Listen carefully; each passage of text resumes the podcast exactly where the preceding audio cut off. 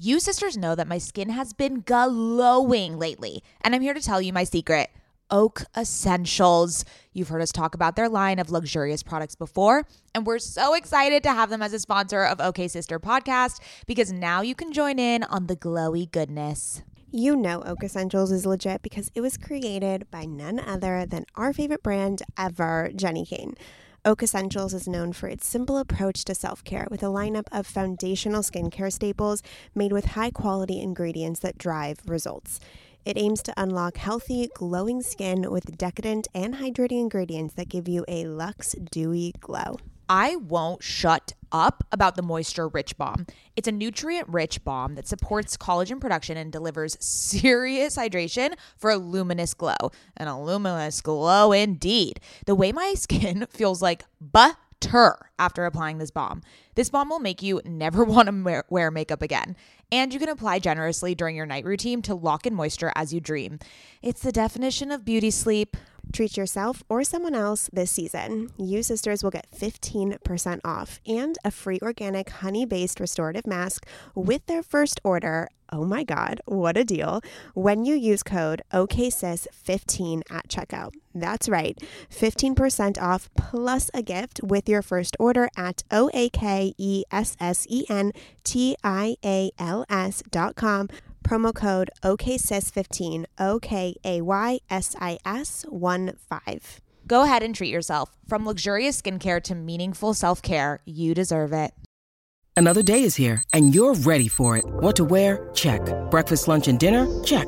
Planning for what's next and how to save for it? That's where Bank of America can help. For your financial to-dos, Bank of America has experts ready to help get you closer to your goals. Get started at one of our local financial centers or 24/7 in our mobile banking app. Find a location near you at bankofamerica.com/talktous. What would you like the power to do? Mobile banking requires downloading the app and is only available for select devices. Message and data rates may apply. Bank of America NA, member FDIC.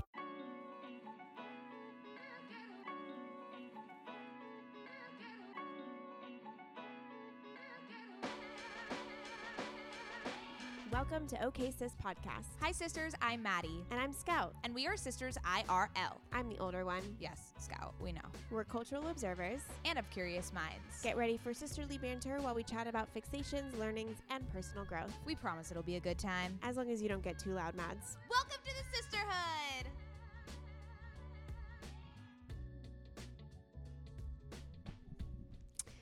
Hi, sisters. Scout here. Apologies for my voice.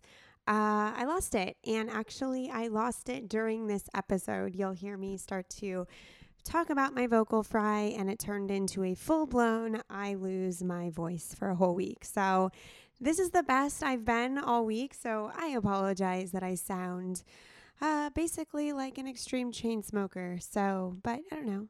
I can kind of get down with the raspiness a little bit, but I am so excited, sisters, that you're here. You just have me, Scout, today for a mental health chat. And this episode, probably one of my favorite times behind a mic. I chat with Meadow, who is the lead, mental health lead at Madhappy. And honestly, there was no outline. There was no questions. She's a mental health girl like myself. She knows all the ins and outs of CBT, cognitive behavioral therapy. And so I had her over because she lives in San Diego. Some of you might remember her from our virtual live event that we had earlier this year. She did a whole CBT presentation on mental health.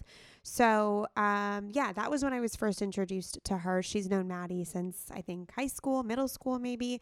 And I was just so blown away by her energy, by her expertise, by her knowledge, by her experience in the mental health field that I knew that I had to get her on for one of my iterations of mental health chats.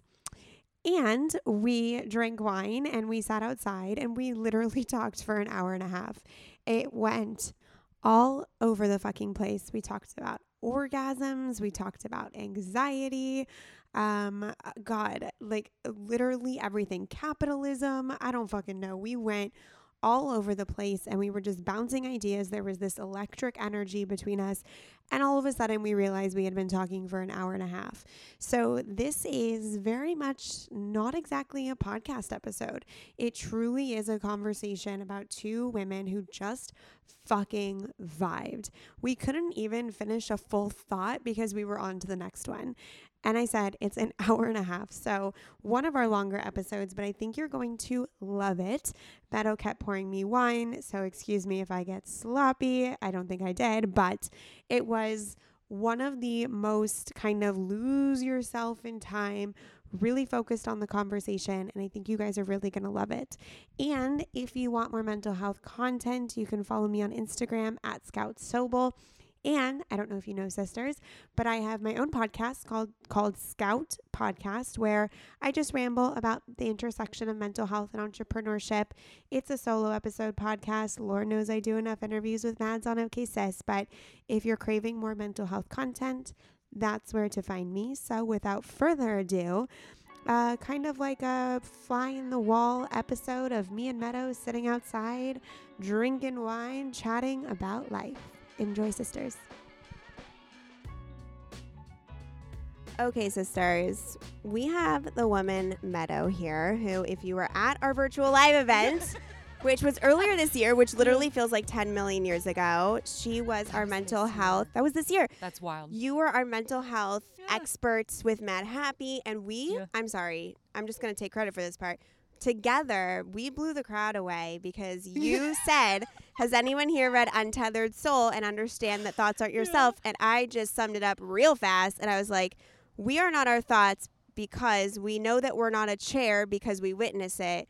So therefore, if you apply that same logic, if you witness your thoughts, you're not your thoughts. You're the observer. Yeah. You're the witness. You're not the thought. But then who are you? Who are you? You know, like if you're the observer, who are you? Right.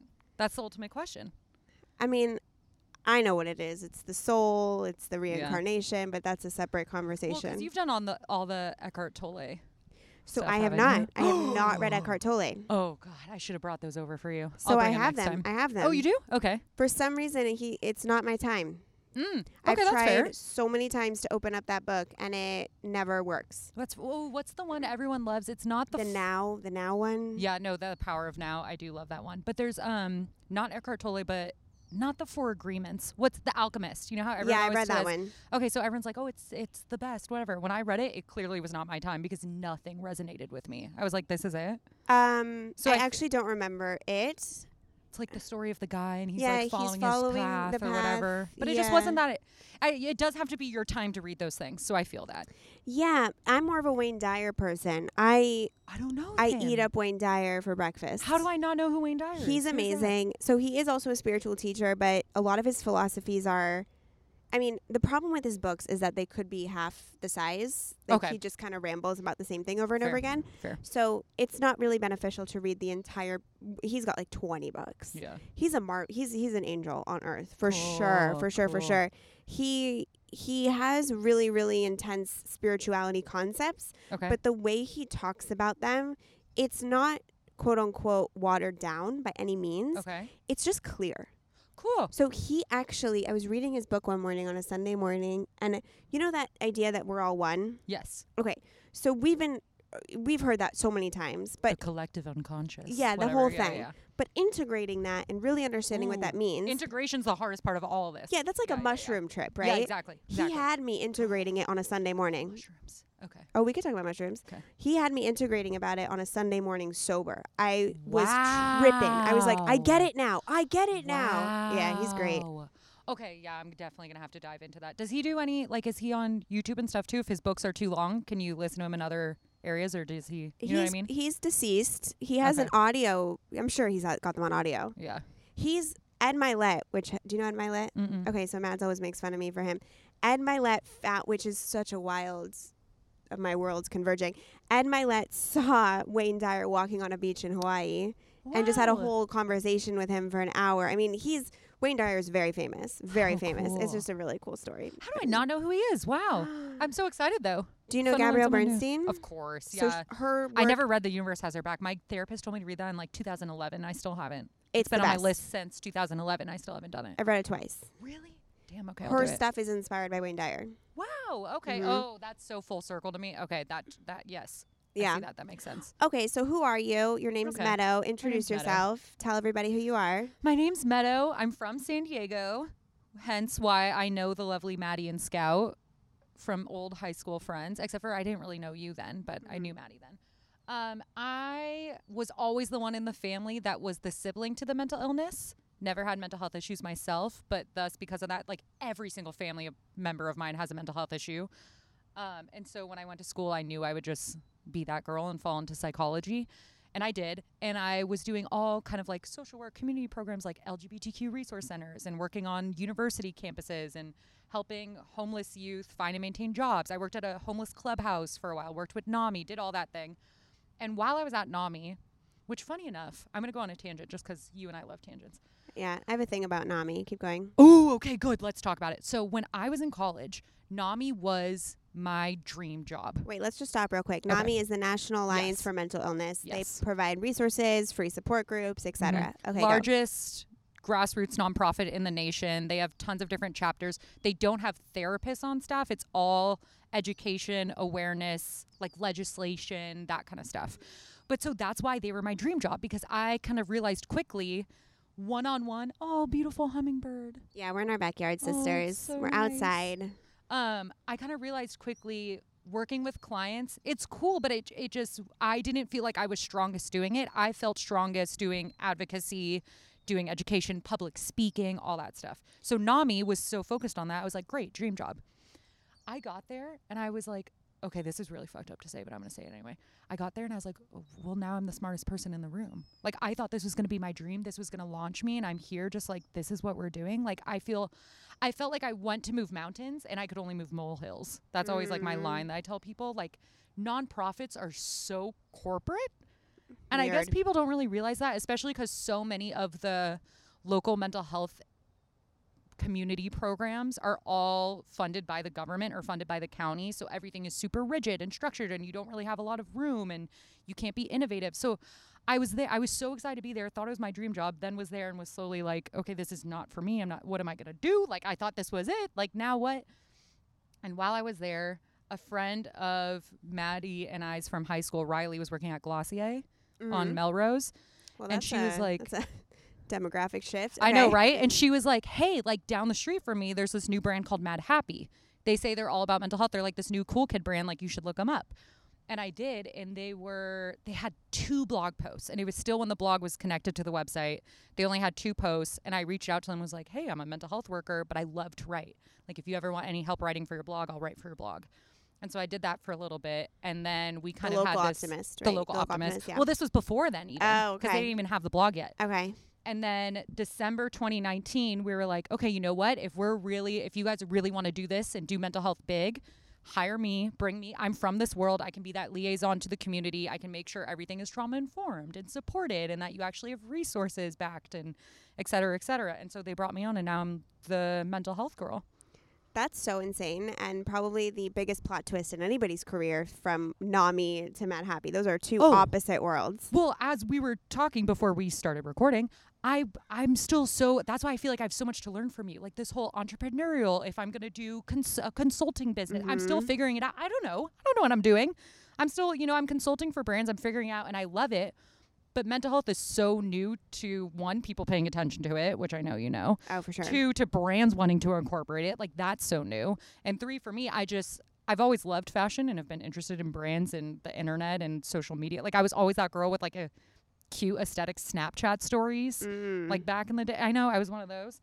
So I've always liked that, but I never thought that I had to study it like a career. You know what I mean? So I feel like I'm late to picking that up. I'm just like the psych girl that's now yelling about it on the internet. Yeah, but there's such a... It's so cool because it... I think 5 years ago there wasn't a brand opportunity to have... if you want to go into mental health as a job, which is why I never did. It was clinical. It was depressing. It was serious. It was all the nonprofit stuff. It wasn't something that could be, I thought, on a day-to-day an enjoyable workflow. Well, so even when you had your blog and you would talk about bipolar and mental health, and like were people even responsive to it then? Like, how often could you bring it up? Did you want to bring it up more? Like, I feel like even in this past year, people are, I'm sure you feel the same ways. I'm just shocked because people like you and me have been talking about this shit for 10 years. Mm-hmm. And all of a sudden, other people are listening. Yeah. And that's like a very new experience for people to be listening to mental health. Yeah. So I've had a weird experience. And then I started a blog actually, which I closed down when I was about 21, mm-hmm. talking about my experience because it was a year since I had been diagnosed. Right. I had been through outpatient. They locked me up on 5150. Yeah. And so I just started writing about my bipolar disorder on this blog, which blogs weren't really a thing. It was like a random mm-hmm. like thing that you did, whatever. And I started to share my story, and I got really good feedback, but the internet back then was just friends and family. You didn't follow people who weren't your friends. Yeah. Social media, Facebook, Instagram was just a thing. You only followed people who were your friends. It wasn't this thing where you saw a random person that's an influencer or whatever. For sure. So I did that, and it's so interesting to me, and I'll get to this point soon, but I really started talking about it on a more public scale when I went on Chatty Broads, the podcast, and that was in early 2019. Okay. Or maybe, early 2019, I went on 2 years ago, mm-hmm. a little over 2 years ago, I went on, and I just let go. I said everything. I was so honest. I cried. I did this. They also gave me a lot of wine, and blah, blah, blah. Then, since now, like 2 years. Crazy.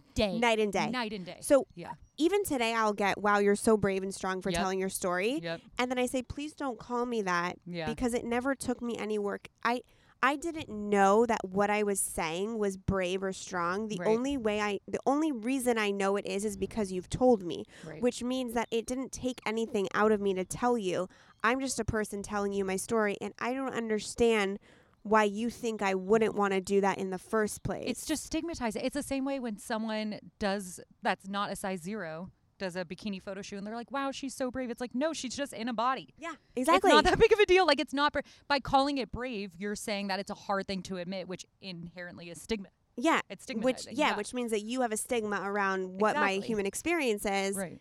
And on top of that, what's brave and courageous is how I've recovered, not the fact that I'm talking about it. Yes. What's brave and courageous is that I went here. That I went from suicidal ideation and not holding a job to running a multiple six-figure business and to podcasts and launching a book and having a relationship. Right. And so I have been given the most beautiful gift of recovery, which I think recovery and healing is the most beautiful gift, but you call me courageous because I'm opening my mouth to tell you my human experience. But what really took courage was looking at myself in the mirror and saying, I'm addicted to my depression. Yeah. My depression keeps me safe. Yeah. It keeps me from navigating adulthood, my purpose, keeping any responsibility for me.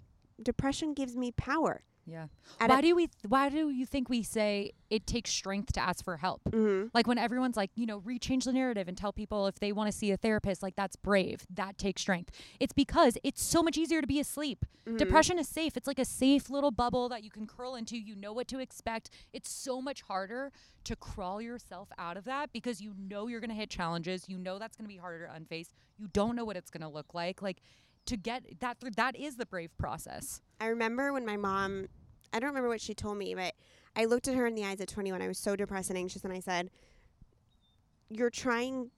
I'm told that I'm supposed to go on this journey to be happy. Let's just use happy as the placeholder, the destination for a second." And I said, "But I don't actually know what that is. I don't know what that looks like. So you're asking me to walk down a healing path, technically with blind faith." Yep. Having no end goal that I can actually conceptualize and visualize and feel. Manifestation, you sit there and you feel what it feels like to win the award or to get the paycheck. There was that block. I couldn't manifest or visualize myself because I was like, what do you mean I'm not going to be depressed and anxious? What do you mean I have to do this and this? Being anything other than bipolar, I didn't understand what that meant. And so because you hadn't experienced it, because you'd always had. So wait, okay, back up because I just don't know this about you. How young did you experience mental health issues? Like when did you first? I mean, hindsight's 20/20, right? So even if you didn't realize it then, what's your memory? When I talk about things, I always say 14 is the first depressive episode. Okay. However, if you go back to the age of 4, I had continuous dreams that an older man was raping me. Wow. Continuous, all the time. Wow. And as a 4-year-old, like, where did I learn that? How do you even know? I don't even know. I don't even know what that was. And I developed extreme anxiety. One of my earliest memories is experiencing anxiety as a kindergartner. Oh. And I remember that something happened. The teacher yelled at me because she thought I did something. It wasn't me. It was the guy next to me. And then she quickly realized it. The whole thing was 10 seconds. Mm-hmm. I couldn't shake the feeling for 4 days. Wow. Yep. And I didn't know what was happening to me. And I didn't say anything because I was 5 or 4. You don't even have the verbiage to articulate what you're feeling. I just remember it being so intense at that age and not knowing what was happening and not understanding why it wouldn't leave. Wow. And then I started socially isolating. So my mom would sign me up for camp and I would figure out a way to come home early. I would throw fits. I would get angry. My parents had to hire a meditation teacher who took me to... Hey, that's kind of cool of them because that was also in a time when meditation was not well known. Well, I was so explosive. I would scream and kick and get violent because I didn't want to go to school and be with people. I wanted to be alone in my room. And I would go, the meditator would have me blow all of my anger into a purple balloon, let it fly away, and then I could enter Scoutland, which was purple, and it had candy on the walls, and when you picked a candy, it like another one came out. And that is so cool. Did it work? Was that helpful? Yeah, it was very helpful. Yeah. So I was a lot better for a little bit, and then when high school. So when I look back, I was like, whoa, you know, I was like hitting my mom at 6, like screaming because I didn't want to be around people. Yeah. So, yeah, I guess when I was younger. That's really similar to, I mean, obviously different diagnosis, different stories, but similar to my brother. Like my brother at a really young age was having not the dreams, but like horrible hallucinations. Just too young to even to even know what this is. Like you said, too young to even know. How did you even get that? Just horrible. And then it turns into that. I just think children, you don't have the... I mean, your prefrontal cortex isn't fully developed till what, 26? Like, you don't have the means to articulate what you're feeling. That's why so much of children's mental health is expressed through their body. Like, you feel like you have a stomachache. Or, you know what I just learned? What? I just learned that acid reflux as a child is a symptom of anxiety. Like, that's a sign of anxiety. And I was like, I had acid reflux my entire childhood. Never chalked it up to anxiety. Had no clue. Anxiety is one of those weird aspects of mental health and mental illness that... disguises itself as actual physical symptoms. Yes, absolutely. I always say, like, anxiety is so elusive. It's really hard to describe for me. I mean, there's so many. I've heard of grown men who I know in my, you know, grown, I mean, like 65, who are saying, I'm having a heart attack. Yep. And they call an ambulance. Yep. And they're like, sir, you had an anxiety attack. Yeah. It's so physical. It's nuts. But I guess because as an adult, I experience it physically, but in a way, I just think my anxiety is much more emotional or much more like energetic almost. And so it's kind of elusive to describe as an adult. But because of that, I just didn't think, because I've never had panic attacks or anxiety attacks to that manner. I've had like the anxiety depression overlap where like, yeah, I'll cry for 4 days straight because I'm like too overwhelmed and can't handle it. But it's not that physical. I feel like my heart's stopping. But so I didn't realize that as a kid, that's how that would show up. But it's just because we don't have the mental tools to do it. So everything comes out physically. What does your anxiety look like? Are there certain triggers? That's a really good question. Does it just come, you know, whatever? Yeah. I don't really get triggered by things specifically unless I'm like triggered by I haven't been taking care of myself, you know, but in general, it's pretty general. Yeah, I think physical stuff always helps me feel better because I can feel it physically. And I always say it goes one of two ways. Like I either can lean more into that I'm too overwhelmed, I want to curl into a ball, or I'm like so up and so high and so stressed out that I need to like run, which is I hate running. So that's when I know my anxiety is really high. If I like physically feel like I need to burst energy out of me. You have to move the energy. But typically, besides the physical stuff, like it's this weird emotional elusive. It's always a tightness in my chest, but like in an emotional way, not in a physical way. And it's always this just sense of, oh God, it's so hard to describe. It's like it feels like I'm fucking up and I don't know why or how or what I'm doing wrong. Impending doom? Kind of, yeah. But not like something big is going to happen to me. Not like where I prefaced COVID or predicted COVID. You don't have the image of what the external impending doom is. You just suddenly have a feeling that something's not right and you can't quite place what it is. And when I can't identify that, then all the thoughts come in and then the intrusive thoughts and the racing thoughts. And so that's why I'll always go to that's why I'll always go to Eckhart Tolle, because he's something about the way that he writes helps me really pull back from my thoughts and like feel like I'm kind of that step above them. And something about if I'm really getting in that conscious, or I'm sorry, those like racing thought cyclical scenario, that's when I'll go straight to reading him, because something about it can just click for me to pull myself out of that. You know what else has really helped me this past year? I'm wondering if you've done this too. Have you ever gone down the ASMR for anxiety rabbit hole? No. It's weird. No. But it's kind of cool. Do you want to know what I've gone down? Yeah. The giving myself an orgasm road. Oh, well, that's great, too. I did that today. Yeah, so did I. I had anxiety, great. And I was like, I'm just going to masturbate. I'm going to feel so good. I felt so much better. Sometimes it's like, because I think people with anxiety just harbor energy within. Yes. And I'm not saying, you know, if you're anxious, go masturbate. It'll help you feel better. But doing it consecutively, like 2 to 4 times a week, actually. Yep. I've found that it just releases certain pent-up energy and it allows things to move physically. Do you like Alisa Vitti? Yes. We talked about her. Yeah, I love her. Did you hear her on Pia's podcast when she talked about like that range of like right before you're going to orgasm and all the different chemicals and healing benefits that released? Like there's so much neurochemical healing that happens when you orgasm. Like every woman should be orgasming all the time just for your health. Yeah, that's physical and mental. I think for me it's a health thing. Yeah. It's like sexual whatever, but it actually really is a health thing. It's kind of a health thing for me. It's a way to move energy, build it, get all that pent up energy out sometimes, feel good in my body because so many times, do you have an embodiment practice? Are you getting into the embodiment train? Have you dabbled your toes? No, but I was going to ask you about manifesting when you orgasm.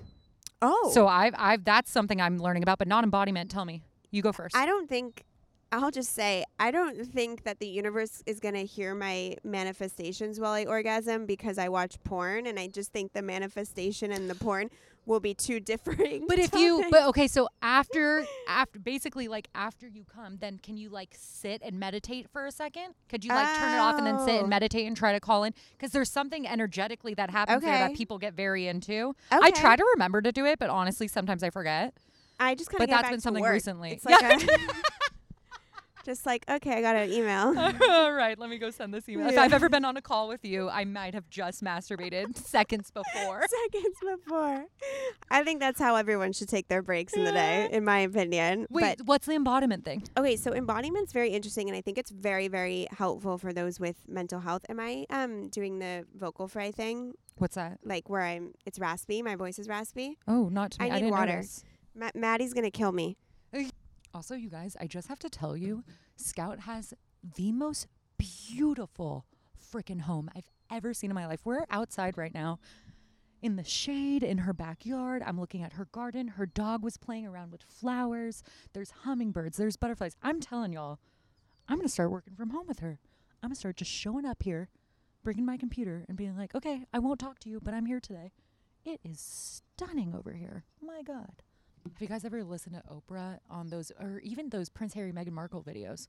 Remember when she was interviewing them and you could hear all the birds in the background? Can you hear the birds? I'm talking to them about how beautiful your house is. I'm like, can you hear the birds in the background? Like we're Oprah. You know how Oprah interviews those people and you can like hear the birds chirping, and you have that big energy right now. Okay. Hi, Luna. This is the problem with this mic, is if you don't talk directly into it. Okay, so we're opening. Gabby always gets mad at me for that too. I should hold it up more, Oh, yeah. Have you guys launched your podcast yet? No, we're supposed to launch. Do you want me to do it? No, that's just like a different type of wine that I just poured into my other wine. So you go first and then I'll continue. They're both white. Yeah. Yeah, we were going to launch in May for Mental Health Awareness Month and then just couldn't get graphics done in time. So we're still just banking content. But it's been very fun. Oh, good. I can't wait for that to come out. I can't wait to have you guys on it. Let's do all four of us like super chaotic. I would love that. We'll just all interrupt each other constantly. You won't hear me because I don't know if I can hang with 4 people. It'll just I've been getting better about speaking up with Mads on the mic.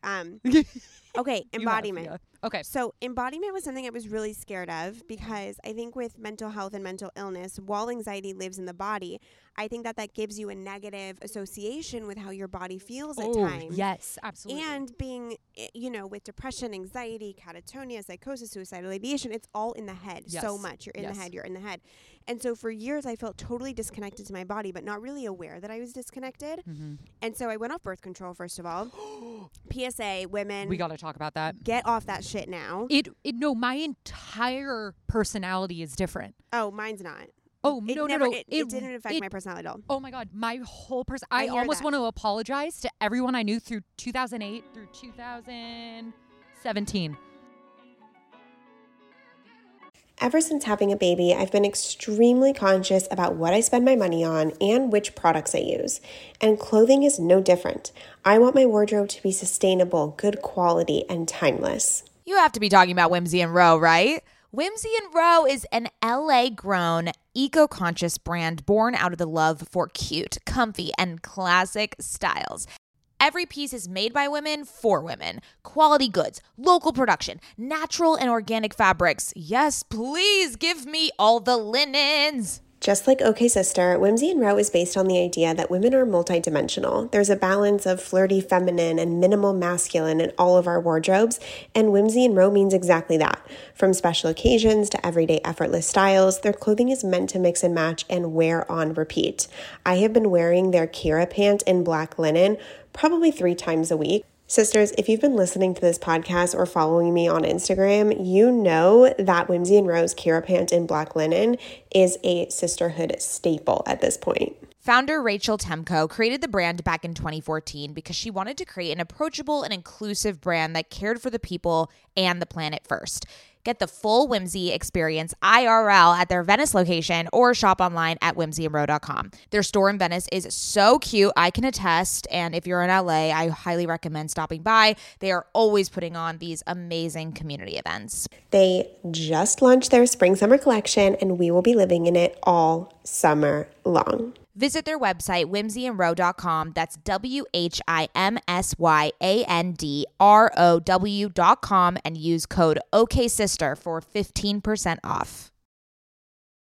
Sisters, my goal these days is to always look put together when I leave the house. Nothing over the top or super dressed up or anything like that. I just want to look put together and feel good about what I'm wearing in an effortless yet refined way.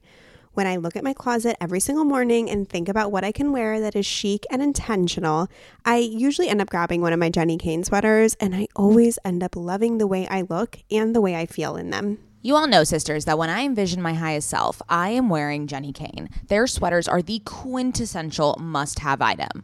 I cannot stop wearing my Marina set. I throw it on and immediately feel like I'm in a Nancy Meyers movie, like I could just walk on the beach in Santa Barbara. It is the coastal grandma aesthetic. My favorite Jenny Kane sweater right now is their everyday sweater in taupe. This is the definition of a staple that every woman must have in their wardrobe.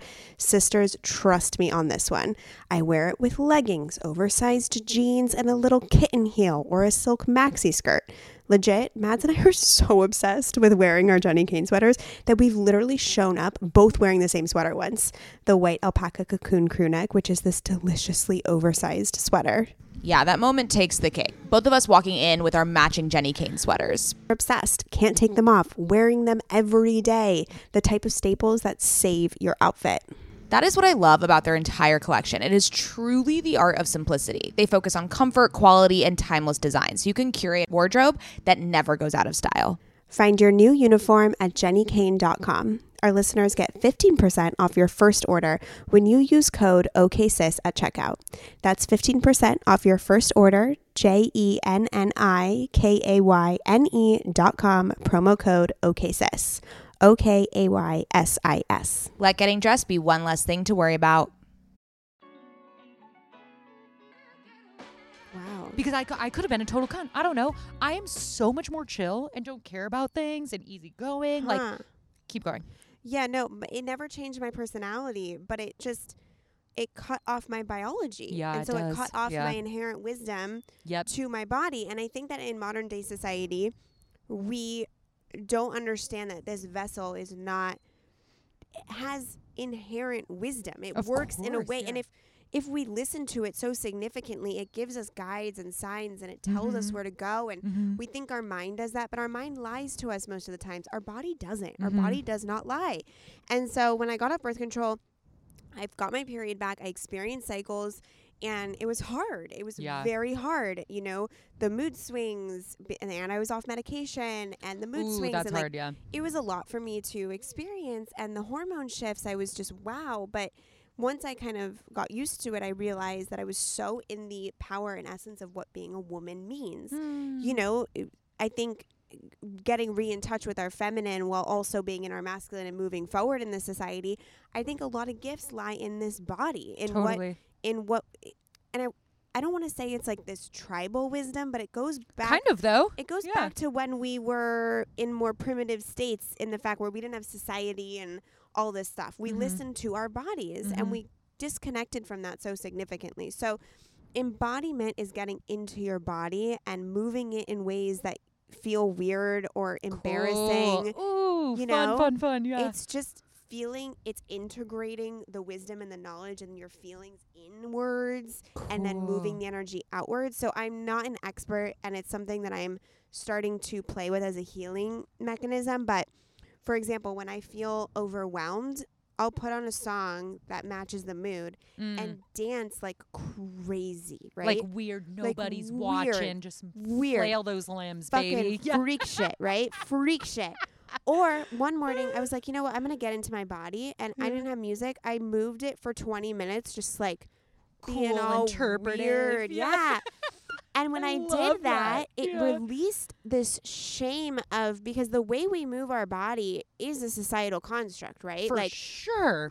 You know, if you do a weird movement in the middle of the street, people are going to look at you. Absolutely. So your body is trained on a muscle standpoint to move certain ways. But when you can let all of that go, the amount of shame and trauma and shit you release when you're just like feeling weird in your body, it's awesome. And I know this is so against the point we're making, but also, isn't that the most attractive thing ever? Like, if I see, and I don't mean attractive like, oh, so sexy, I want to be with you, but if you're jealous of that person. Yes, like if you see someone at a wedding or at a club and they're just getting it, giving it their all, doesn't care, and they look wild, I'm like, that's who I want to dance with. That's what me and Mads do. Because they don't care and they're having so much fun. Yeah, exactly. That's like, what me and Mads do. That's so attractive as a human. Like, you're just so attracted to that energy because that's so free and that's so beautiful. But there's something even, me and Mads do that, and I'm so grateful that I can do that with her in public. We were just at a movie theater at the end of In the Heights, and we started salsing around the movie theater.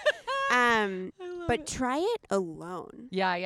Like, I dance alone in my living room constantly because I grew up dancing. Yeah. Did you dance? I feel like you did.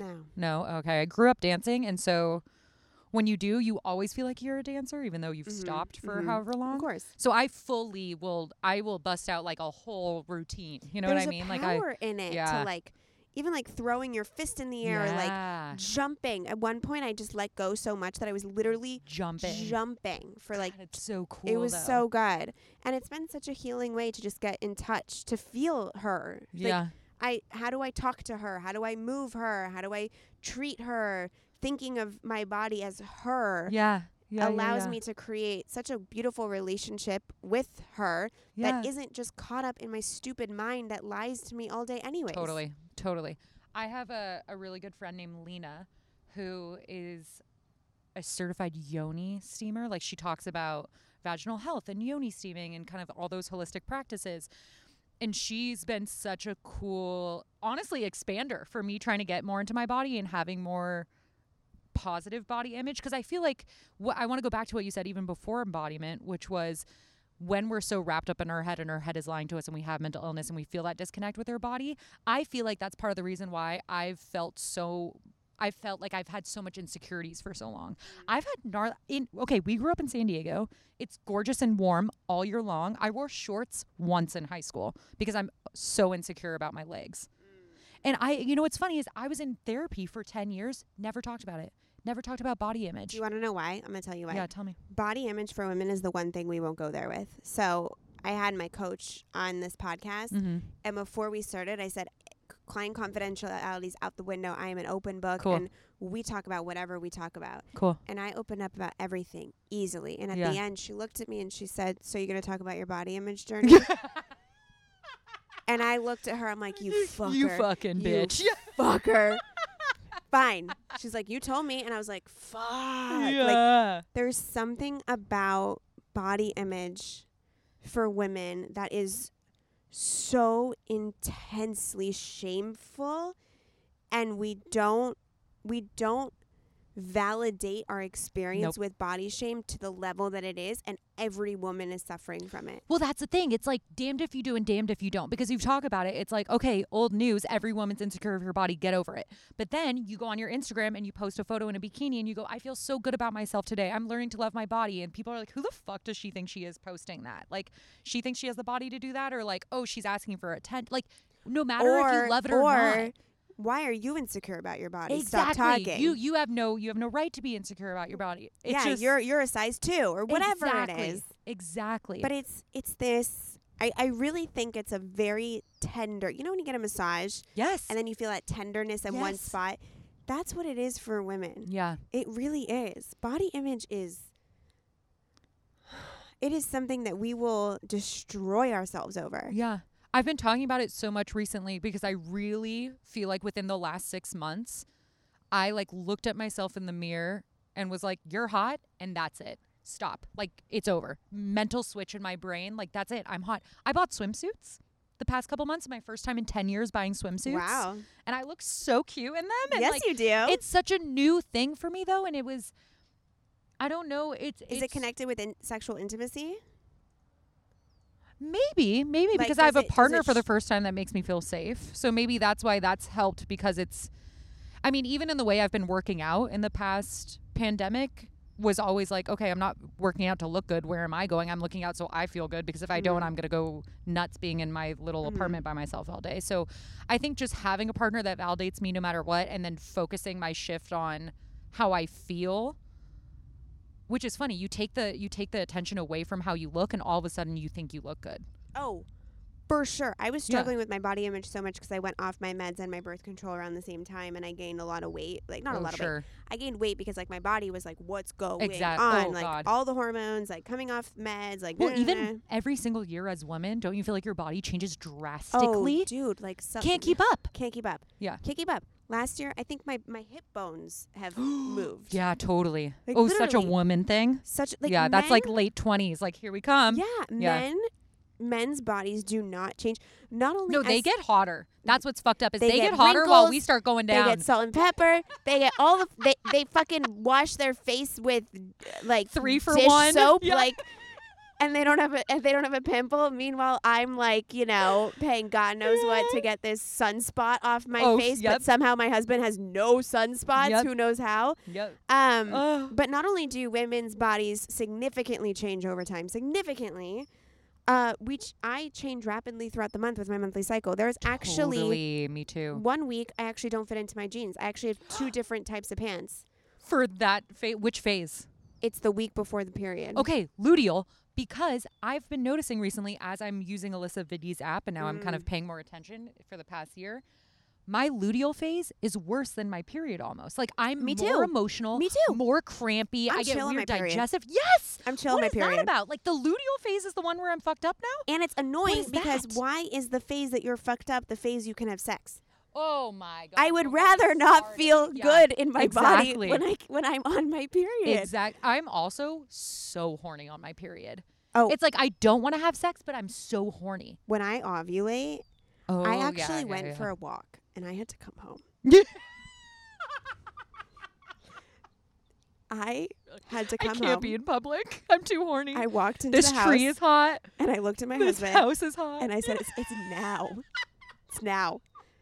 I don't give a fuck if you're not in the mood. I don't care if this is consensual. This is about me. Yeah. And this is something that my birth control masked. Okay, wait. So are you on any mental health meds right now? No. Okay, so I'm on an SNRI right now. What's an SNRI? Norepinephrine and serotonin. So SSRI. You don't have to share it if you don't want to. Oh, no, it's totally fine. Okay, so I feel like, you know, think they should be on that one. Yeah, sometimes. Yeah, exactly. Here, so wait, I won't. Put the mic away and mouth it. I don't know that one. Okay. So it's a SN, so it's serotonin and norepinephrine. I really, really like it.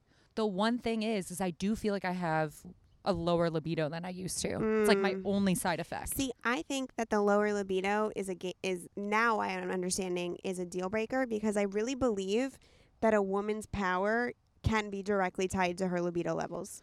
Well, don't you feel like our uterus is a portal? Like the fact that give birth, like babies are fully in a different. You're not born. I'm sorry. It's not like you're dead, but you're in a different portal. We are a portal to the other side, whatever that is. To God. Yes. To whatever that is. To whatever God is to you. Like we're a portal to that. God, my fucking voice. This is what happens when I talk too much all day. That's fine. Drink more wine. We'll get more interesting. Yeah, that's a good idea. I can't believe. I actually, once I went off birth control and understood my hormones and my bodies and getting periods and the libido going up and me being like 3 sizes bigger, it's an exaggeration, like 1 to 2, you know, whatever it was, I understand why men were like, hey, maybe they shouldn't run shit. But don't pull that quote because it's going to get good. I know. That's why I laughed. I understand why that was their initial thought. But the fact that we can run shit and deal with this? All of this makes us so much more qualified. And they're gaslighting. Yeah. The fact that we can navigate through all of your collective gaslighting and this, I'm pointing at my body. And bear children. Yes. And get back to work. And put food on the table. And deal with hormones. And it's like, the fact that we're not in charge just blows my fucking mind. Yeah. I think another reason why I've tried to be more connected to my uterus recently, which I wonder if you'll agree with this, is because I fully want to have kids within like 2 years. Yeah, good for you. I'm at that point. So it's like when I think when you're in longer term relationships and you start thinking about that and thinking about what that'll look like, doesn't that just inherently want you to connect with it now? Because it's like, well, if I'm going to really want to understand what that looks like then, don't you want to understand a baseline? I don't know. I'm just so much more interested in my uterus. Like understanding what each phase, why is my luteal phase more like this? Or do I or like why, that? You know, Alisa Vitti says sometimes you're more hungry. Yes. And like sometimes you're less and sometimes you're more, and how intermittent fasting is actually not appropriate for women in their reproductive years. And oh, that's a terrible narrative that people are saying that we should all be intermittent fasting. Oh, I fully did for 2 years because everyone was like, it's so healthy. And and I do believe detoxes are really good for you. Like we've seen that before, but it's good for you if you're not a reproductive woman. And also like if you're a menopausal woman or a man. Also like maybe, you know, 3 times a month. Just take a little break. Like have your digestive system take a little break. Exactly. We don't need to do this every day. Right. What are we doing? Right. I have a surplus of food in the fucking kitchen. Like also, let me eat breakfast. Exactly. Also women are just so, because we all deal with body image issues, men do too. But I think that just that eating disorder narrative gets too much of a slippery slope where the second you start trying to go there, ooh, I wonder, has now being influencery, do people reach out to you about body stuff or like diet plans? Because I had some random person, I have like what, 200 followers? I had some person reach out to me and try to sell me like a body plan, and we're like, oh, will you promote it? I'll give it to you for free. I will never, anyone listening to this, hold me accountable in the future. I will never promote like a diet or body or workout plan because I don't think it's appropriate. Like women are all so different and we all have such hard triggers. Like I just want to eat food and feel good and feel healthy, and different things will work for me than work for you. And I just don't think it's appropriate. Yes. And I don't really like, and this is my opinion, I'm not such a fan that the whole weight loss thing is so triggering. I think we need to get to a point, in my opinion. Wow, my voice is going. I'm sorry, sisters. Maddie's really going to kill me. We need to get to a point where, like, if you feel more comfortable 5 pounds lighter, you have every prerogative to lose weight in a healthy way. And talk about it. Sure. That shouldn't, you know. Yeah, people are not there yet. People aren't there yet because the pendulum was so far the other way. Yeah. However, there is a time and place for weight loss for some people in their journeys. Yeah. It doesn't have to be for everybody. So, one, I'll never promote like that diet crap, whatever. Yeah. That stuff's stupid, whatever. But, you know, I think we're a little too sensitive with the word weight loss. Like, yeah. For example, I work in press. And so I've seen people write articles that literally are talking about weight loss, but they will not use the word because it's triggering and they want to be PC. And I'm like, dude, this is about weight loss. Just fucking say it. And people won't say it. Like, it's okay if you want to lose weight. It's okay if you want to love your body the way it is. It's okay if this is what you do, as long as the subconscious reasoning and the motive behind your eating behaviors are healthy and from a place of love. I feel like this is something that you're totally going to agree with me too. I think people are misunderstanding what triggers are for. I think now that we've become so sensitive, 100%. When people are triggered, it's like, oh, no, that wasn't my intention. Let me avoid that at all costs.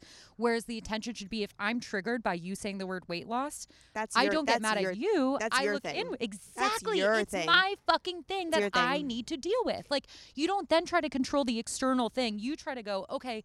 And that's hard, once again, because you're having to look at yourself and you're having to do it yourself. And I understand that's hard. But we were just talking about someone that did something that triggered me kind of ish. And I said, listen, this is probably me being jealous of what that that's where this is coming from. If we didn't open our mouths at, personally, this is just me. I know you work in mental health and you probably have a different opinion, but I will never put a trigger warning on anything I do. I just won't. I'm not going to put a disclaimer on what I say. Yeah. I'm not going to put a trigger warning. I'm going to say what I fucking have to say because there's some truth in it. Yeah. You do not have to agree, resonate, like what everyone says on the internet. It is not, you are not entitled to open your eyes and have everything be colored according to what you want it to be. This is why if people did mindfulness more, I feel like this would hit. Because if you read Eckhart Tolle, if you read Michael Singer, if you understand that you are not your thoughts, then when you associate yourself with like a group, like, okay, so let's go political. Like, say I'm a Democrat. Yeah. But if I'm putting my entire identity into that demographic and understanding, when someone has even a critical, feedback or some sort of disagreement. Yes, they can't take it because it's a direct threat against who they are. But you're not. That's not who the fuck you are. You're not your thoughts. You're not these identities. Where it's, if you could understand and separate that, you wouldn't feel so attacked or so triggered by something because it's not. It's not attacking you. Yeah. It's not you. You're the person behind witnessing all this. So that's why to just notice it and be like, oh, wow, that really did bring something up for me. Why? How? Go hash it out with a therapist. Think about it. Work through it. But that's not for you to control the external circumstance. Yes, exactly. Yeah. Exactly. The need that we feel like the world needs to conform to make us feel safe. We have to learn how to feel safe inside. Yes. And I'll just go on the record and say that I've seen so many Democrats not being able to take or Democrats criticizing the Republicans for being a certain moral way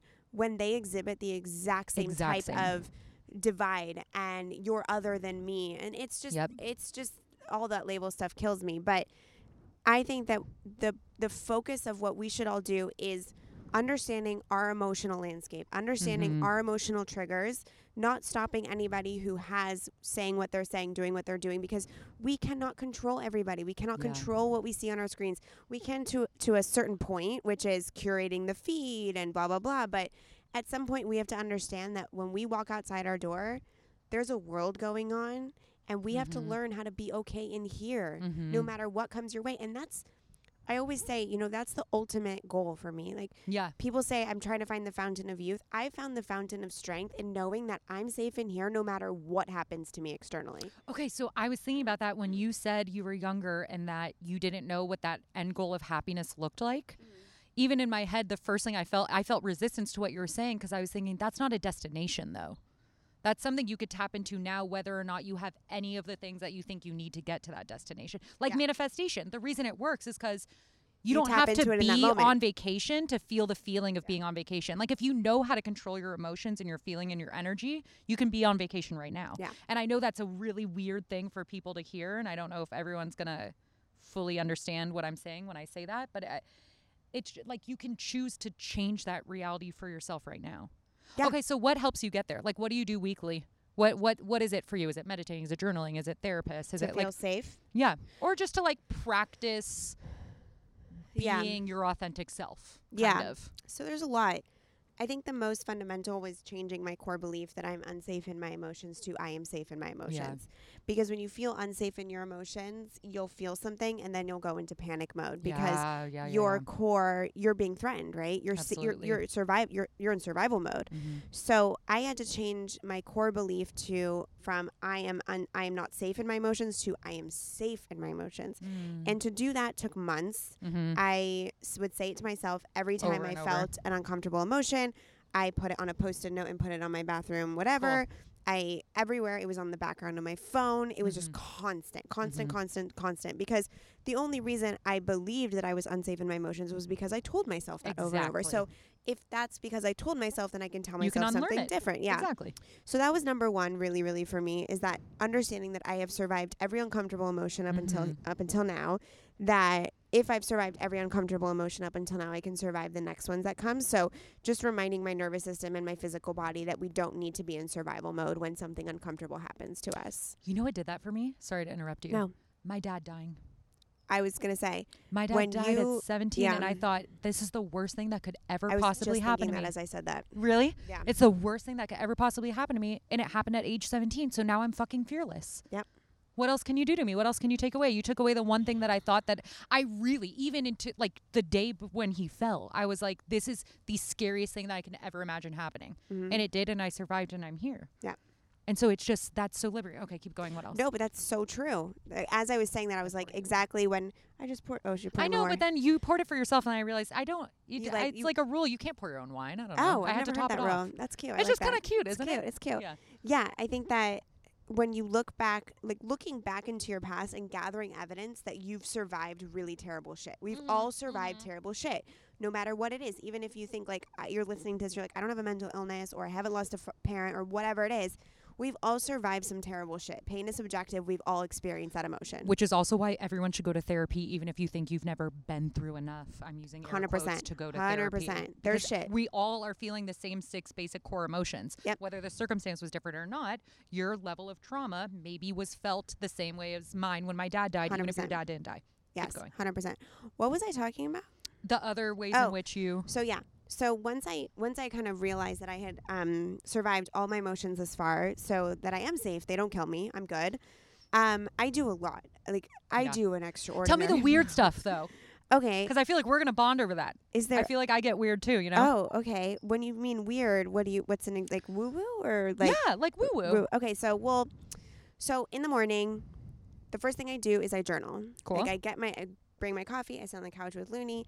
And I journal subconscious, like barely awake, 2 sips of coffee, whatever comes out, very stream of consciousness. So and no prompts, stream of consciousness, whatever comes out that day. And then I usually pick a card. I have a bunch of different decks that I have. The Sacred Rebel right now is my favorite, although the Starseed Oracle is great. Those are very woo-woo. If you're looking for a less woo-woo version, I recommend Inner Compass. Cool.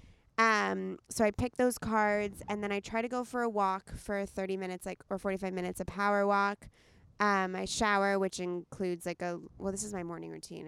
I love morning routines. Morning routines are literally why I'm stable throughout my day. So this is it anyway. Yeah. So I should say that I'm listening to a podcast while I'm on my walk. So once I'm done journaling and picking cards, every now and then I'll do a 5-minute quick meditation.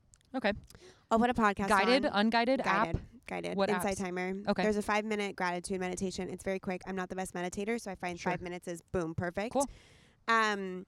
I listen to a podcast in the morning. In the morning when it's a work day, it's a business podcast. Okay. Like get me primed, yeah. I'm really my masculine around business. I think people view me as a very chill person when I speak, but internally I'm very intense when it comes to business.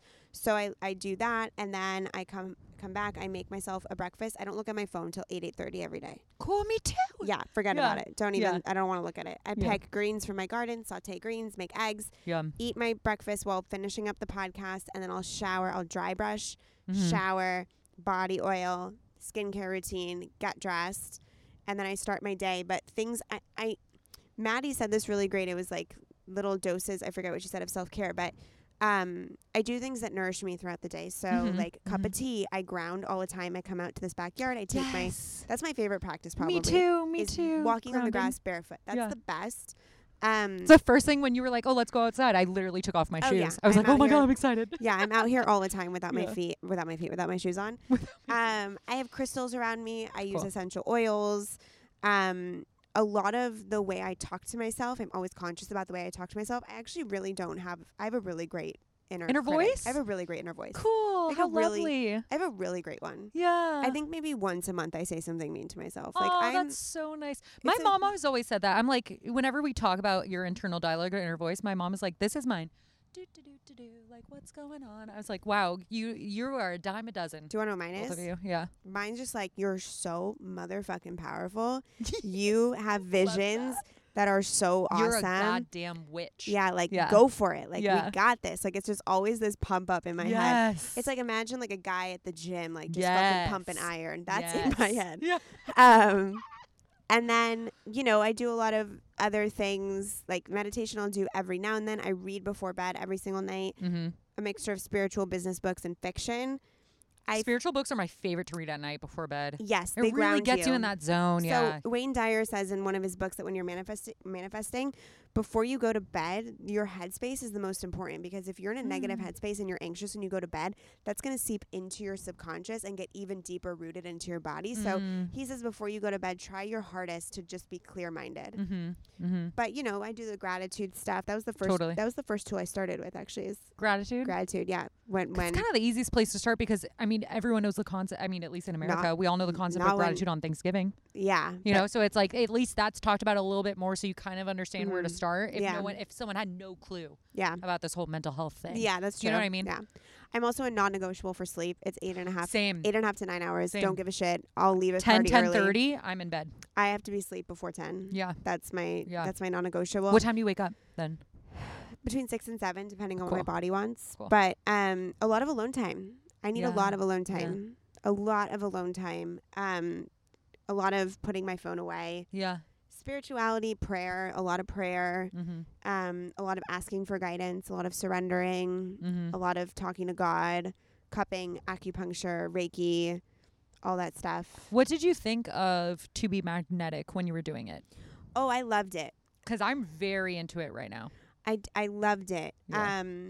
I just couldn't, as I'm in a busier season with my business. Oh, there's not enough time. Sure. You gotta it's 30 minutes a day at least. It's like 45 with the emotional hangover. Exactly. It's a 45-minute thing, and the journaling, the DIs, it's a time commitment. It's a time commitment, and at this stage in my life, you know, I'm in a mastermind, so I'm committing to my self-care in there significantly. And I started reading, like, Dr. Nicole LePera, who I'm obsessed with. Are you reading How to Do the Work right now? Okay, so I was reading it, and then I called my coach crying. Yeah, of course. Yeah.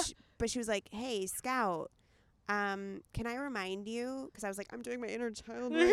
And she's like, can I remind you that you have committed so significantly in your personal development and spiritual practice in these areas? Yeah. And adding on inner child right now isn't actually going to be beneficial. You need to pace yourself. Yeah, we got time. You can get to that in a little bit. Hi, Luna. Oh, we can get to it. She's so cute. Yeah, I that's so funny you say that, because I'm...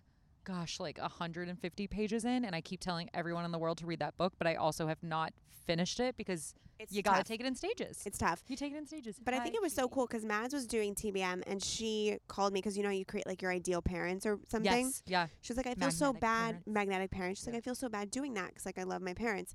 And I said, here, let me give you an example. You had a sister, me, who was mentally ill. Yeah.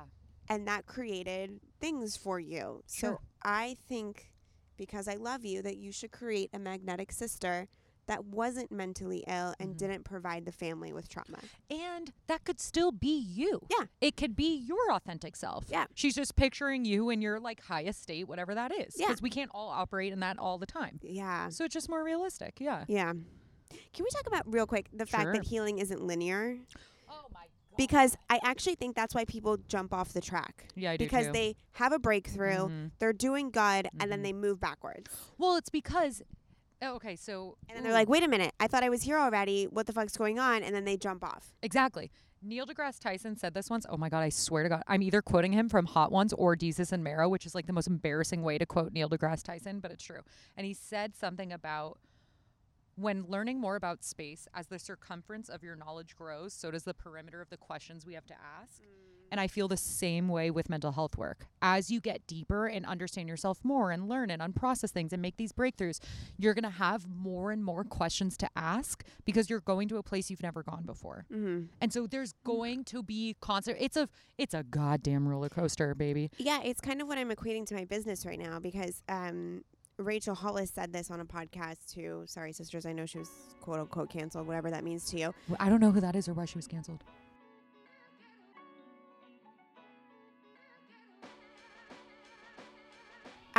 We could talk about that offline. Okay, when she's canceled. It's a whole thing. But okay. I was listening to her podcast because she had Tim Grover on, who I'm obsessed with right now. And he was Michael Jordan and Kobe Bryant's coach. He's amazing. Wow. And I was listening, and Rachel said, my business is harder than it was 10 years ago. Mm-hmm. And it resonated so much with me because you think that you get better and stronger, but the mountains and the problems get more expansive in business specifically. Like, yes, I can, you know, I've graduated to certain levels and I can handle level one, like no big deal. But level 5 is a lot fucking harder than level 1 was, you know? Right. And I think it's similar in our personal development where we get strong enough to handle the expansion, but the expansion keeps happening.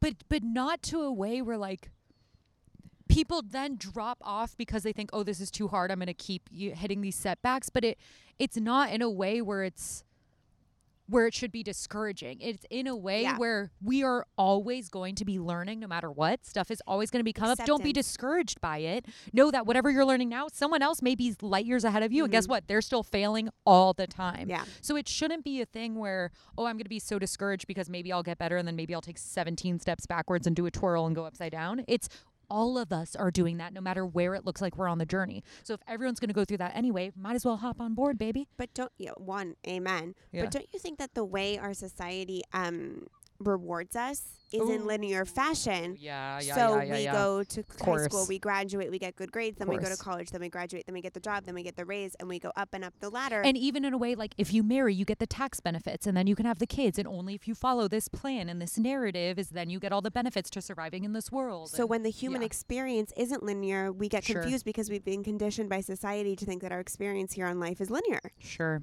But that's where the inner work comes back, because if you do the inner work and you feel validated in your own experience on your own, you don't need that outside approval, which is so much easier said than done. I know I said that so flippantly. Much easier said than done. But guess what? Is no matter where you're on the journey, all of us are still fucking unpacking that all day, every day anyway. Yeah. No matter if it looks like we have it handled or not. That's what I mean. Like you said, like if it's not linear, we're all going to be on that roller coaster. That's okay. So this is a concept that is coming in my book, which I don't talk about on the podcast. So I'll share a little sneak peek real quick. Is that I really shouldn't be talking about this, but I've had some wine and I promised that I wouldn't talk about something from my book for a long, long time. But there's a chapter called Get an ROI on Your Pain. Wow. And it's this idea that I write about this in my book, which is not out yet, sorry. I was talking to my friend and she was so anxious because she was at a job that she hated and she had to do something that she didn't want to do. Yeah. But it was the path that she linearly was supposed to take. And she was put on medication just to deal with the anxiety of her job. And I was really anxious that day because I was unsure if a client was happy with my work, with my services. Okay. And I sat there and I'm like, we're both anxious right now. Mm-hmm. But you're not getting an ROI on your pain. Mm-hmm. Your anxiety is regressing you backwards towards feeling fulfilling and happy in your life. Mm-hmm. My anxiety has an ROI, which is that I'm building my own business and my dream and my vision and this and this and this. So it's this idea that no matter what path you take, the pain and the discomfort is there. So you might as well choose the pain and the discomfort that you get an ROI on. Yeah. I mean, everything you're saying is just, I have so many thoughts swirling in my head. I don't even know where to start. Everything you're saying is so true. And it also goes back to like, you might as well jump on board with this journey. Because you can either feel the same emotions and get something from it or not. You're going to feel the same emotions and either work through it in therapy or not because you don't think it's enough. But guess what? No matter what the circumstance is, you're still going to feel it. We're all going to feel it anyway. Get your ROI. Yeah. Get your ROI. Wow. That's a beautiful way to put that. Yeah. Get your fucking ROI. I have to put things in business terms. Yeah. Or else I don't show up. How do you reconcile mental health and personal development and emotions and emotion regulation with business, because business is so male dominated, mm-hmm. which is so historically emotionally suppressive, mm-hmm. that I feel like business has no place for emotion. Mm-hmm. And that's where I really struggle, because I'm so emotionally and intuitive driven. And also, once again, you know me, I'm new to this whole world. So I'm just trying to like learn and navigate, because even when talking about like advocating for yourself as a woman and trying to get a raise or ask for rates that are appropriate, people are like, oh, ask like a man, think like a man. But I almost feel like if I connected to my emotions more, not in a way where I have to be emotional at work, but in a way where I like, can I tap into that intuition and that like team dynamic of understanding the emotions of other people? How do you reconcile? How are you grappling with that? This is a conversation that I have to have on another episode. I'm going to have with you offline. Cool. Because this is my book. Really? Shut up. Yeah. Oh my God. So cool. Oh God, I can't wait for this book. And I'm going to tell you something. Okay. Business is highly emotional. Isn't it? That's why I'm like, everyone's acting like it's not, but bitch. Business is the most emotional path. It is the biggest self-development path. It will highlight your weaknesses, your triggers, your insecurities, your strengths. Totally. And the reason why people don't succeed in business is actually because they can't manage the emotional journey of it. Yeah. Not because they didn't do the strategy with the money right. Right. It's because they don't have the mental strength to know. They're not in tune with their emotions. They don't know how to deal with fear, discomfort, uncertainty, financial risk, putting yourself out there, being assertive, mm-hmm. being in tough conversations. Looney, can you shut up? I'm in the middle of something. This is like Looney, I'm recording a podcast. So for me, I never, ever suppress and deny and think that my business is not an emotional endeavor. Running Scout's agency is the most emotional thing I've ever done in my entire life. Yeah. And for anyone that says that emotions don't belong in business are lying. You know what that also goes with when you say that? Have you ever read, oh God, what is it called? By Emmy Thomas, like My Life as the Sociopath or something like that. Half of Fortune 500 CEOs are sociopaths. And you know why? Because they don't have to regulate any of those emotions because they don't have empathy. Or don't feel empathy. Or that's true. Which also is getting into a whole other. There's neurotypical and untypical, and there's different types. But there's two types of CEOs. I guess there's that one, the psychopath. But CEOs nicknamed bipolar disorder is nicknamed the CEO disease. Yes, absolutely, because that level of disattachment or a different relationship with your emotions than neurotypical people make it so that you can either succeed. Or just not understand what's going on. The only reason I'm an entrepreneur is because when I found it, entrepreneurship looked at me and said, oh, you do high highs and low lows in your job, in your normal life? Come with me. You can experience them in business. And it's like, you'll know how to navigate this. You got this. This is where... You're used to this. You're used to this. You're fine. That's why in here. I actually advocate for the mentally ill to become entrepreneurs. Wow. How cool. Because... we're so used to dealing with extremes, mm-hmm. and we're so used to dealing with moving through uncomfortable emotions and making ourselves feel safe and getting us out of them, mm-hmm. once you've healed, of course, not when you're like in the thick of the worst years. Sure. But yeah, the CEO is nicknamed, like the bipolar disorder is nicknamed the CEO disorder. Maybe that's why I felt so stifled at NAMI too, because the 9 to 5 structure I could not handle. Also, I went to a NAMI support group once. Did you? Family peer-to-peer? What? They have different support groups. You probably went to peer-to-peer. Peer-to-peer is just like a peer support group. There was this wife who brought her husband, and he was so suicidal, and it was so bad. And he just talked about his experience, and then this person talked about their experience, and then this person talked about their experience. And I had come from the 12-step support groups because my husband's sober, and so I would join him and just sit because I'm not an alcoholic or an addict, but I would go to open meetings and just listen. And then I went to a Depression Anonymous and then ACA. Uh-huh. Which are 12-step programs, not in the addiction and alcoholic field. And then the meeting ended, and I was like, hey, where's the action item? Exactly. So 12-step has action items. Yeah. They have people that go up to you, and they'll sponsor you, or they'll help you, or give me your number. And I looked at this man, and I said, sure, he came here and spoke his truth. But how is talking about his suicide ideation helping him not go home and complete his plan? Yeah, like there's something to be said about talking your truth and audibly processing. But once you've done that, we got to give these actions. Where's the intervention? Yeah. Yeah. And not in a, I don't say intervention in a typical way. Yeah, in terms of like, tangible plans. Like where's, there was no feedback on anything. And I said, I've talked about this shit enough. Like I've cried about my depression and my psychosis enough. Like, yeah. We got to give this guy help. Like, he's just, he's leaving. He's walking out the door. Then what? Yeah. And I think about that man all the time. Oh, I hope he's alive and doing well. I really do. Was I here in San Diego? It was in Orange County. So that's why I wasn't a fan. I think it's great for people maybe in the more emergency state or the more like immediate, don't know what they're doing, like to go to a support group. I think NAMI support groups, the best, like the best feedback they get truly, and the best that the most progress I've seen people have is their family to family. So that's family members or friends of someone with a mental illness or addiction that can go to these. And that I think is where they really thrive, because that's when people are sharing and all talking to each other, and they'll all go up to each other and be like, oh, you know, this worked with my kid or my husband, and like, this is how I established this boundary, and I got to that, like that style of support makes a lot more sense to me. When it's peers and people actively going through things, you do need the tangible. This is what we were just talking about with brands. If you offer this destigmatization piece and sharing your story, but do not follow up with any resources, any support, any research, any action items, anything that can really help someone start their own journey, what are you doing? You're just sharing to share, which right now, I don't think is helpful. Like we're past that. We're past the point of mental health becoming a mainstream conversation. Exactly. Now, so we were talking about the commodification of mental health, which people have all these philosophies. Which I was first introduced to this concept through the commodification of feminism, right? Ooh. So that's been a situation that the whole thing. And so now that I've watched, as someone who's a member of the mental illness community, I've watched mental health become commodified. And for me, my stance, which I'm sorry, I don't know if it's the popular opinion, I think the commodification of movements drives us forward because we live in a capitalistic society.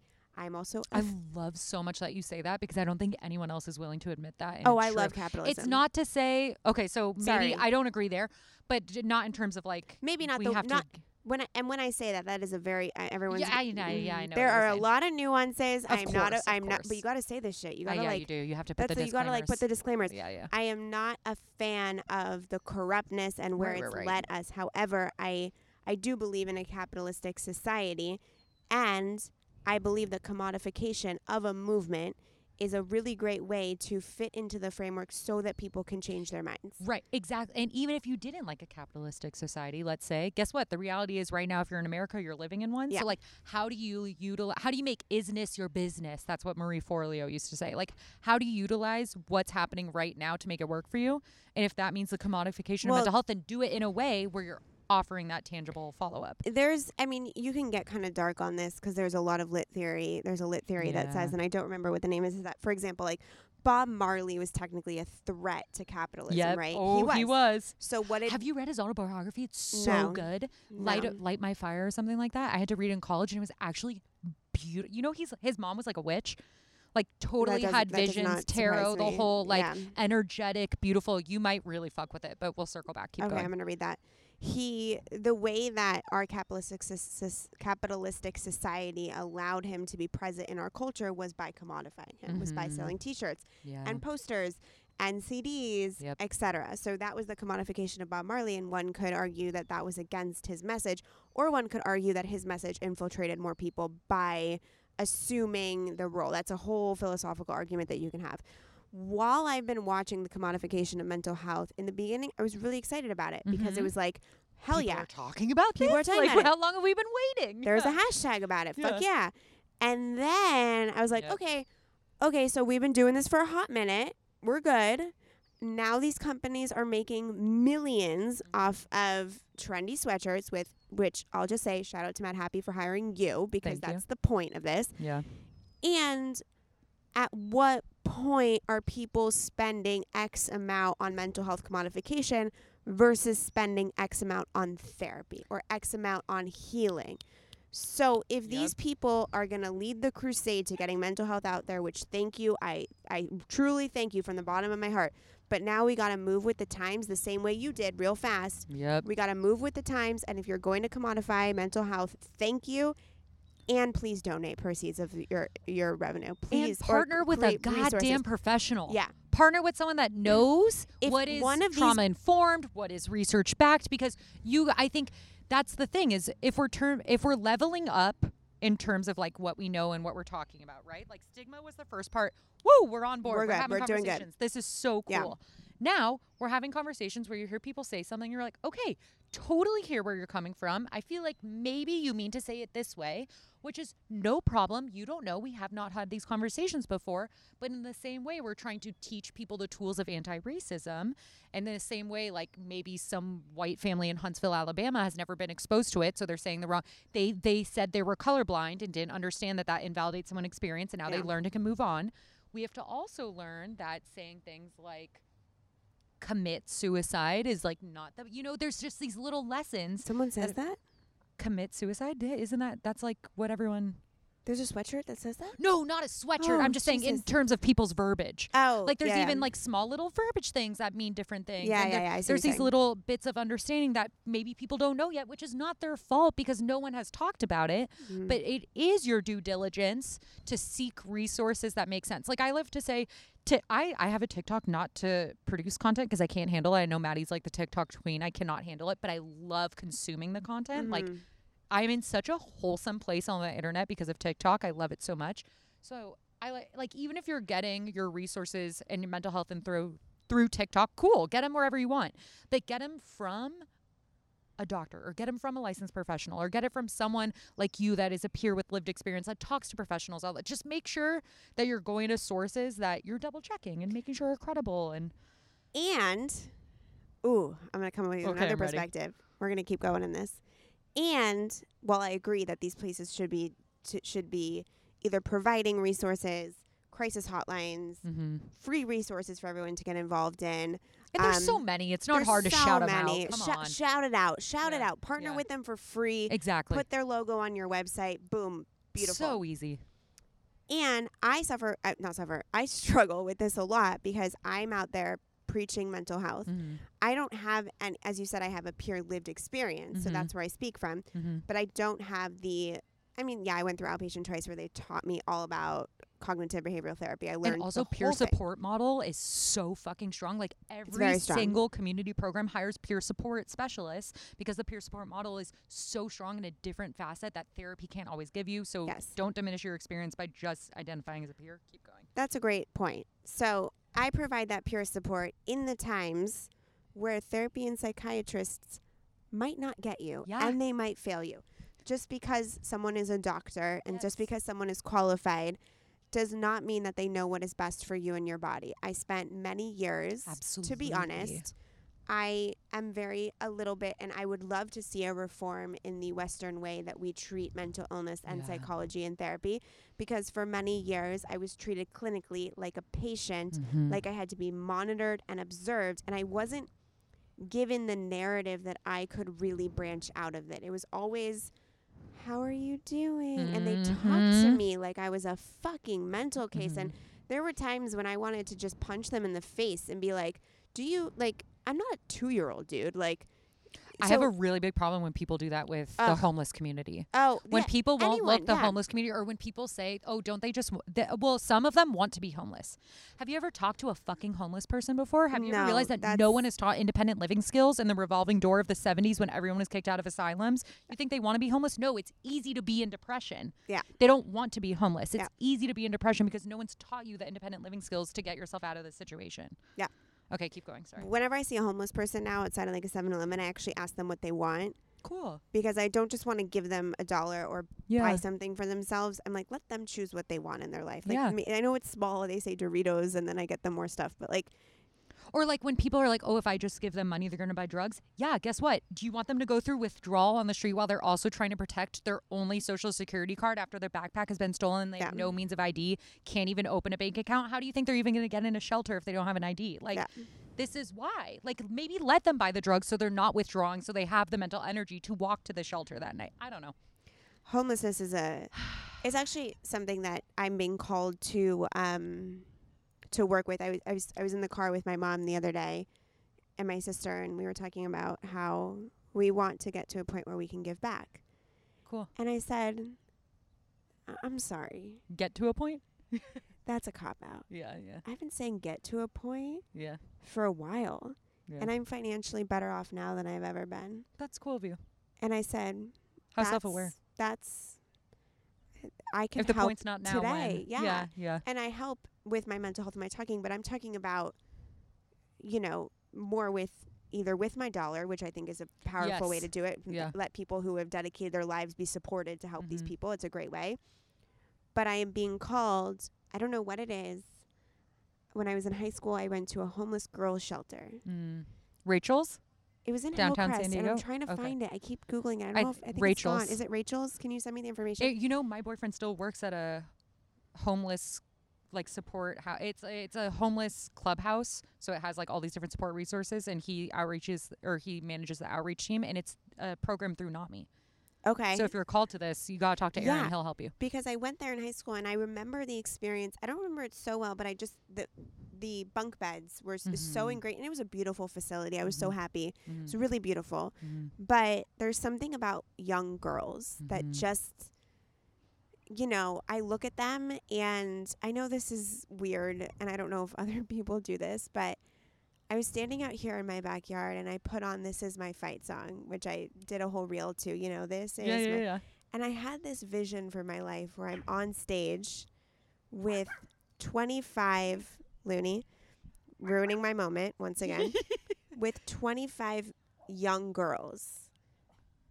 And they're singing this song so powerfully with me. And I'm like, there's something about a young girl being empowered that just, there's this organization called, the mics don't pick up her barking, by the way, called Kayleigh's Queens.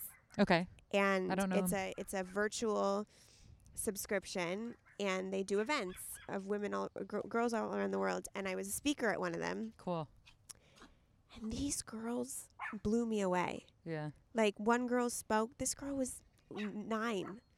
And she spoke. And in the chat, yes, queen, you're killing it. Go, girl. You're a queen. Like, and then one girl's like, I'm going to be the first pilot to do this as a woman. Like, cool. It was so cool. And I know that if they don't have those spaces to feel empowered and to someone to tell them you can do what you want to do, I don't know why. And so I'm trying. I've been researching a little bit. It's just been the last few weeks that it's come very clear to me that one way I want to give back, whether it's through, you know, visiting once a month and planning a party, or if it's just through money, whatever it is, either way is great. If you're listening to this and you're thinking of different options, working with girls to build their self-esteem, whether they come from, you know, under-supported families or they're homeless, whatever the spectrum is. I don't, you know, whatever spectrum it is, I'm happy to help.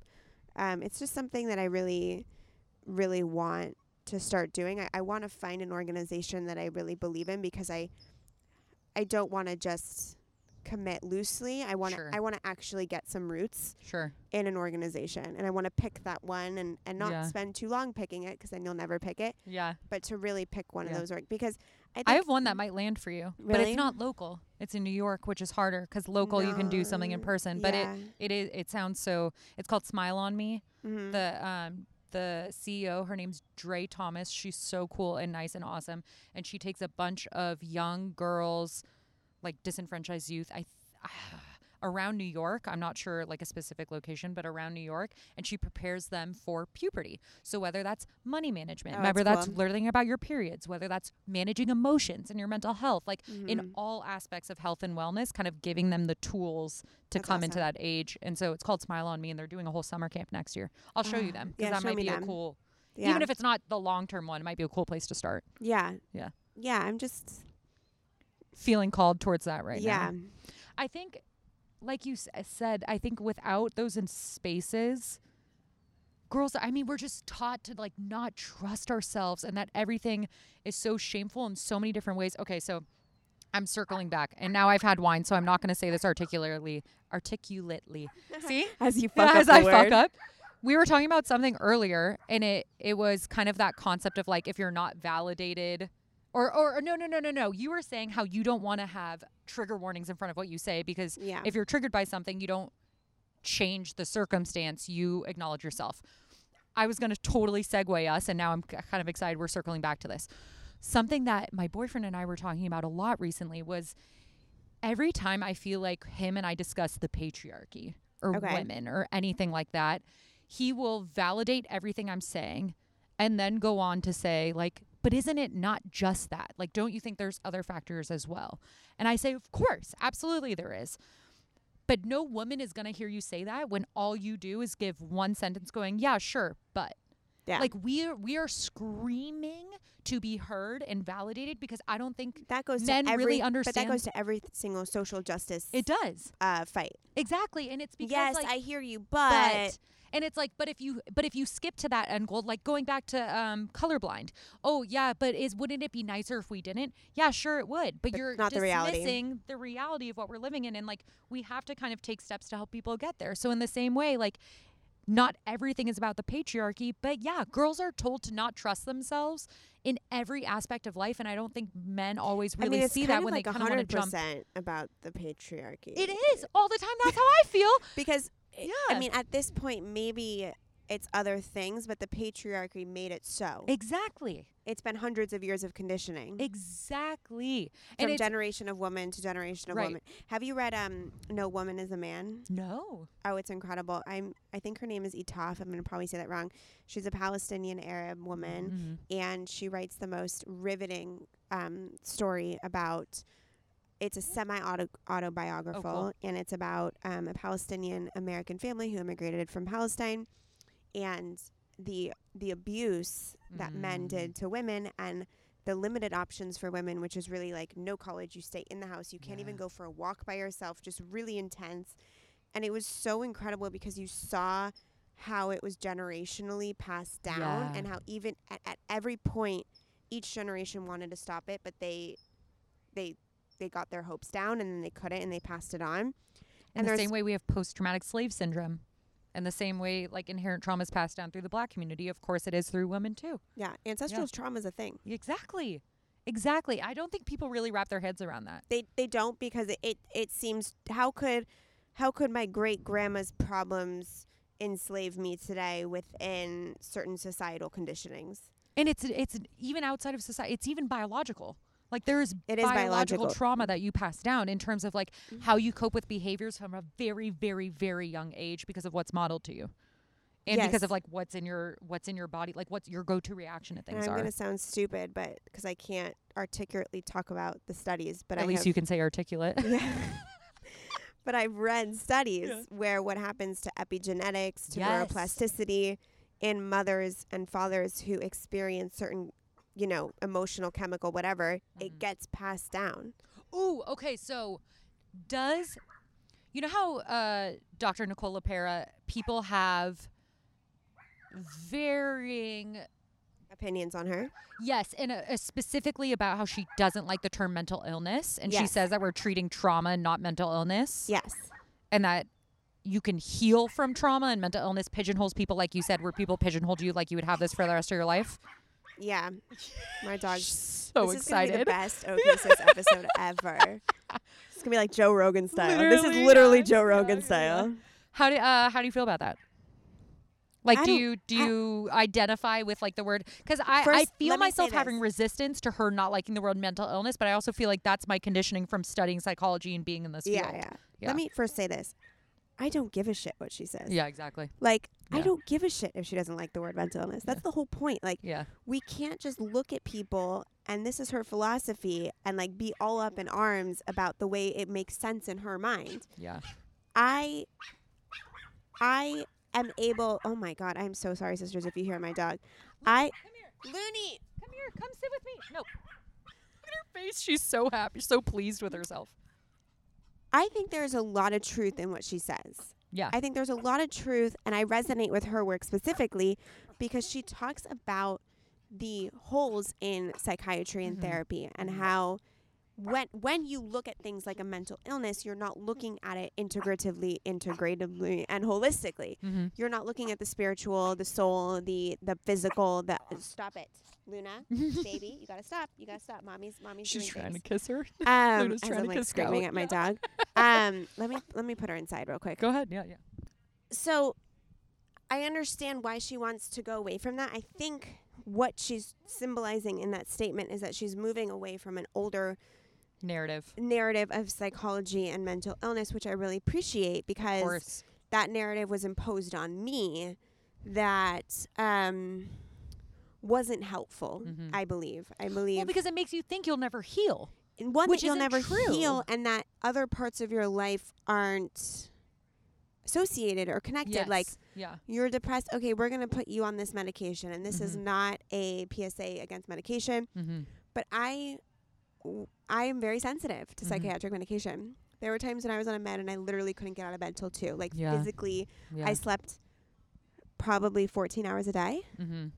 There was one that made me so sick. There was one that made me suicidal. There was one that made me lose a lot of weight. There was one that made me gain a lot of weight. Oh, God. There's certain antipsychotics where, like, your actual, just your guts, like, yeah. just your digestive system will, like, blow up and swell. Like, ooh, but the point is that the psychiatrist knew all this. Yeah. And just kept throwing shit at me. Yeah. Instead, because then they're just going to add more to counteract to whatever or side effects you had. Or instead of what if they said, hey, for a month, let's put you on yoga, breath work, meditation. You're going to eat clean. You're going to remove alcohol as much as you can. Like, yeah. There comes a point where the current model is just throwing shit at you versus asking you to take actual responsibility over your mental health with the belief that you can. Exactly. Well, I think that's why I've been so Which is stuck why on I Lacey like Phillips. Nicole LePera. Yeah, and that's why I've been so into Lacey Phillips is it's not manifestation from a toxic positive standpoint of make the bed on the person on the side next to you so you call in Wait, that you person. Just pour me mine and you didn't pour yourself one. You pour it for me. Remember, you can't pour your own. That's the rule. Okay. I'm like, pour mine. Because you know what I mean? It's moving away from that and into, no, there's like through epigenetics and neuroplasticity, totally. You can form new neural pathways to make yourself believe that something's possible for you. So then you achieve it. Like the first person that ran the 4 or 5 minute mile, wherever it Crazy. Was. And then within 6 months, 4 other people did and no one had ever done it. It's because all you have to do is have that expansion. In the same way, it's like you can heal from your mental health. And if someone just implanted that idea, then who knows? I even think we overdiagnose people. I think if you're not limited, I mean, the DSM is so fucked up. Being trans, being gay was in there till like what 3 seconds ago. Like the crazy. DSM is so fucked up in really general. Bad. It's oh my God. But even that narrative, like you're saying, like what power would if someone brought to you from day one? Someone was like, oh, you can totally heal from this. We just are going to have to figure out what game plan works. Yeah. And we'll try a bunch of different stuff. And everyone is always on their own path to figuring it out. So don't worry. You're not alone.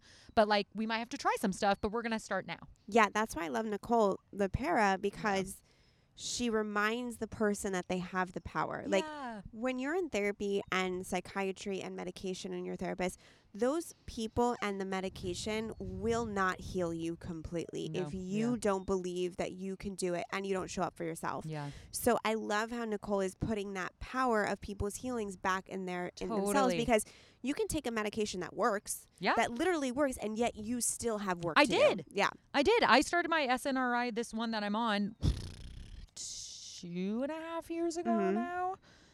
And I loved it. And you still have to do work. And I still have to do work every day. Yeah. So it that's why end. I like it because she puts that, which I know you believe in, the work, like the work. Yeah. She puts that idea back into it versus you're a monitored patient, and she also opens up the doors. I believe for so many people who say, well, that trauma isn't big enough. Yes. To warrant me going to therapy. Right. My trauma, I had a good childhood. I'm privileged. I'm this. Right. I come from a socioeconomic great family. Mm-hmm. I'm white in this country. I'm a man and I'm white in this country and come from a socioeconomic good family. All of it. And there's still room for you to heal yourself. And you deserve to heal yourself. Everyone deserves it. Yeah. And I think that's hard for people to feel inherently, but it's so true. I think we all do. I'm one of those people that believe we're all born with that, feeling that inherent worth, and it's taught to us that we don't through whatever circumstances, but start getting back in tune with that. Yeah. That's where all the healing goodness comes from. And it's also where you get the strength to keep going when the healing isn't linear and you have to go backwards for a little bit. Knowing you're worth it the whole time and you're going to make it through because you're worth this work. You know, that's how you get through it. Okay, that's how we're ending this episode. Oh, you are worth this work. You're worth the work. You are worth the work. And when it's not linear, remind yourself of that. Go us. Oh my God. How long have we been recording? I have no clue. I didn't look at the Oh shit. It's oh my 7? God. This is the longest OK Sis recording I've ever done in my life. You're going to have to edit this. I'm so sorry. No, I'm not editing it. I'm posting the whole thing. Cool. I'm just taking out the parts where like Luna was breaking. Okay. Everyone, Meadow, that was so fun. Please let everyone. I can't believe that was so long. I love it so much. Sorry. We could have probably kept going, but I'm like, yeah, maybe easily. This is like this is going to be published. Well, you're going to come on ours. Oh yes. I'm so excited. You know, we'll do a whole thing. I'm so excited. Okay. Tell everyone where they can find you. At It's Meadowlark. It's Meadowlark. It's Meadowlark. I changed my Instagram recently. I rebranded myself. Oh. It used to be Meadow AF, but that was my college identity. Yeah, and we just felt like it didn't serve me anymore. That doesn't serve At you. It's Meadowlark. MEADOWLARK. Beautiful. Follow her along. Go to the local optimist at Madhappy. Yeah. I'll have a podcast eventually. It's not out yet. It's coming. It's called Thoughts May Vary. It's all about mental health. Scout's going to be on it. I'm so excited. It'll be out soon. I can't wait. Follow me. With Gabby, right? With Gabby. Yay. Yeah. Oh, my God. OK Sisters. And you can follow me at Scout Sobel on Instagram, at OK Sis Podcast on Instagram. We hope you liked this. I don't know. We had fun. If you're still here, send us a DM. Yeah. Let us know your thoughts. Comment something random. Or share this to a friend who's just like, I don't know what to do today. I want to listen to two chicks sit outside in a garden drinking wine, chatting about trauma, ancestral trauma, mental health, the patriarchy, body shame, why we should all orgasm regularly. Oh, yeah, we talked about that. Capitalism, like, fuck, Bob Marley, who the fuck knows, but love you, sisters. Thank you for having me. Thank you, love. That was so fun. Okay, bye, everyone. Bye.